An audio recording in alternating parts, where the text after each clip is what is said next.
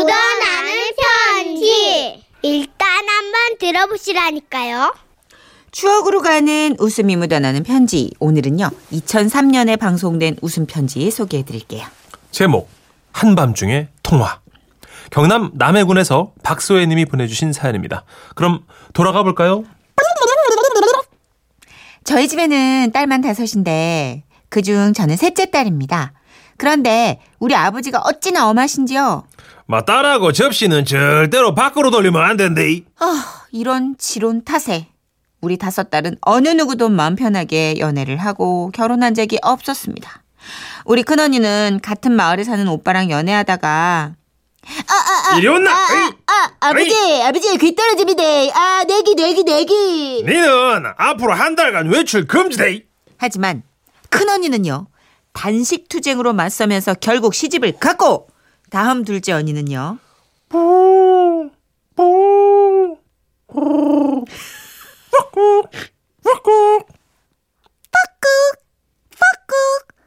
오빠야, 말 기다렸나?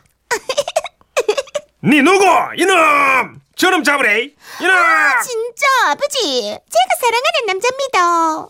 패지 마이소, 때리지 말라고 예. 우리 오빠 죽습니다. 그렇게 우리 작은 형부는요, 둘째 언니와 결혼하기 위해 아무튼 뒤지게 맞으며 맷집 하나로 버텼다 해도 과언이 아니죠. 이야. 그리고 이번엔 제 차례입니다. 제 나이 21살. 고향 친구가 소개팅을 해줬는데, 엄마야, 저는 태어나서 이제껏 남자가 그렇게 좋은 줄 정말 몰랐어요. 얼마나 좋으셨길래. 특히 제 이름이 소혜다 보니 집에서는 소야! 하고 부르는데 그 남자는요, 애야, 나의 애, 우리 애, 이리 와. 홍어야? 아이, 좀 뭐, 뭐. 빨리 해요. 매일 만나도 또 보고 싶 고 매일 통화해도 사랑의 갈증이 풀리질 않았죠. 그러던 어느 날 퇴근해서 집에 왔는데 아버지가 잠깐 밭에 가셨길래 얼른 전화를 걸었습니다. 오빠야, 오빠야 뭐 하나? 자기 보고 싶어 미치겠는데.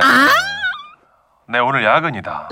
그라마 오빠야, 이따 밤에 전화해라. 우리 아버지 한번 주무시면 절대로 안 깬다. 맞나? 이따 밤 12시 지나서 전화하면 내 바로 받을 끼다. 오빠야, 그때 바로 전화해라. 그리고 그날 밤 아버지는 밤 10시를 기점으로 깊이 잠드셨죠.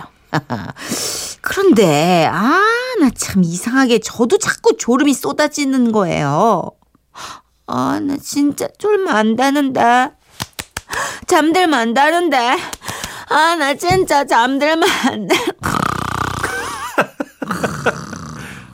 결국 저는 쏟아지는 잠을 참지 못하고 잠들어 버렸습니다. 한편 밤 12시 오빠는 우리 집에 전화를 걸었다고 합니다.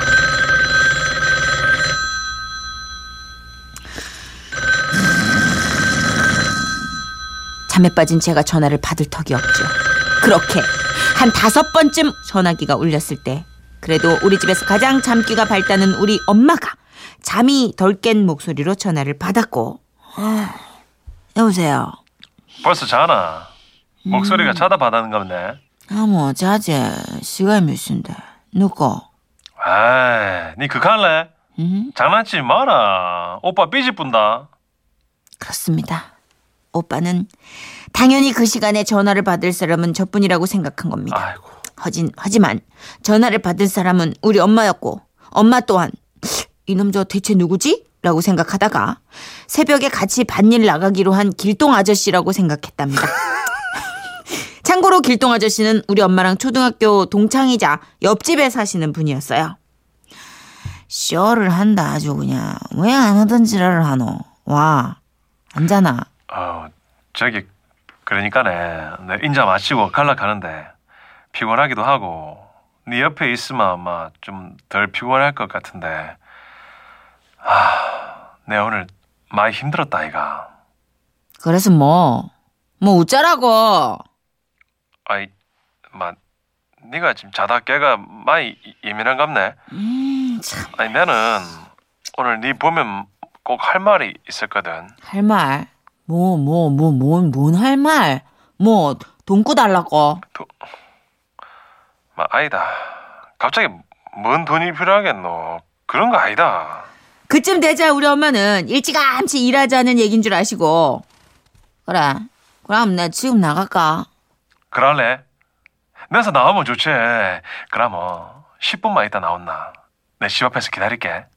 보고 잡대. 찌라 아니 뭐니 코구멍 같은 이 개소리 먹어 엄마 날 보는데 뭘 보고 잡은데 갑자기 와 쓸데없이 진소리 해줬겠는데 참말로 그러고 집 앞까지 올거뭐 있노 내 바로 논으로 갈게 논에서 보자 넌? 무슨 넌? 니잠 들겠나? 아 참말로 진짜. 그래 마 오늘은 날이 아닌갑다. 뭐 잠꼬대는 것 같기도 하고. 그냥 잡히라. 그렇게 두 사람은 통화를 끝내고 저는 이 사실을 까맣게 몰랐던 거죠. 그리고 그날 저녁 길동이 니 와 새벽에 전화해서 헛소리 빵빵 했었노? 어?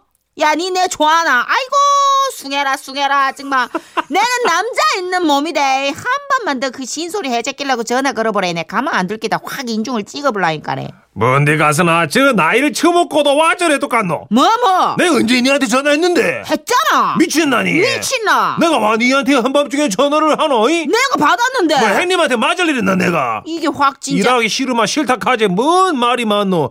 고마 집어치라. 집어치라. 니 없어도 내 혼자 우리 집논 메고 밥 메고 잘한다. 웃기시네. 평생을 나한테 비대놓고서는. 뭐라 카노 이거? 막 그냥 그 후 두 분은 한동안 말씀도 나누지 않고 본 척도 안 하셨어요. 아이고 하지만 막걸리 한두 잔에 열흘도 못 가 금방 풀리시긴 했는데요. 여하튼 우여곡절도 많고 사건도 많았으나 우리 아버지도 점점 힘이 빠지시는지 오빠를 인사시킬 때쯤엔요.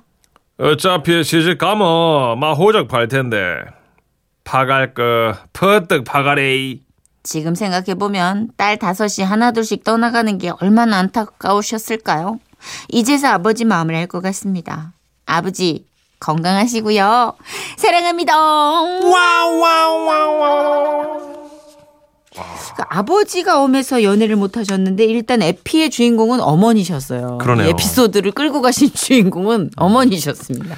어머니 입장에서 황당하죠. 그 길동이 아저씨가 한, 왜? 갑자기 한 30년 지나서 사랑 고백하시니까. 아, 되게 오래 통화를 하셨는데 이쯤 되면은 불이 안 들어올까? 엄마 목소리랑 딸 목소리가 그렇게 많이 똑같은 경우가 어. 있나? 가끔 있죠. 네. 아. 김길동 씨가요. 갑자기 미니로 사연 주셨어요. 저요? 전 한밤중에 전화 좀 없는데요? 했는데 내 받았는데 아닌데. 했는데 5193님도 우리 언니들도요. 몰래 연애해서 동네 오빠들 세 분이 다 형부예요. 이야, 아 그래도 동네에서 근거리에서 다 이제 해결을 하셨네. 그러네요. 멀리 안 가고. 음. 아니 그 동네 괜찮나 보네. 세 분이 다 형부가 될 정도. 그러게 미남 오빠들이 세 명이나 있네요. 그지 그지. 오. 박난경님. 아 사무실에서 음속으로 웃고 있어요. 아 나 진짜 못 살겠다 진짜. 어머니와 길동 아저씨의 묘한 가닥. 그렇죠. 예. 어, 남경 씨, 이, 이 정도 사연으로 오늘 재밌으셨으면 순수한 분이에요. 매일매일 들으시면 배꼽이 빠져버리겠네요. 깔깔이 부대예요. 이분은 개그맨을 나태하게 만드는 그렇습니다. 웃음이 굉장히 아주 자유로운. 네. 아, 후하신 분이에요. 그렇습니다. 3941님은요. 눈 가리고 코를 막는다고 봄이 안 오남요. 사랑은 소리 없이 찾아오는 봄처럼 결국 오고야 마는 겁니다. 이분은 지금 이 사연과 관계 없어요. 시인이신 것 같은데요. 이분은 지금 봄을 탔습니다. 이미. 아, 그렇군요. 그렇지 않아요? 사랑을 기다리시는 분 같아요. 뭐 이렇게 보면 커플 봐도 이쁘고 뭘 봐도 예쁠 때. 이 3941님은 지금 딱 사랑이 완전 지배당하고 있는 그런 분입니다. 아, 그렇죠. 이분 썸 타시나? 아, 그나저나 오늘 노래가 정선혜 씨랑 또 친한 분 노래가 나오네요. 잠깐만요. 아우, 네. 이 노래 뒤로 빼면 안 돼요? 아, 진짜 사랑 얘기하다 들을 노래는 아닌 것 같은데. 김영철입니다. 따르릉. 아, 따르릉 따르릉 내가 네 오빠야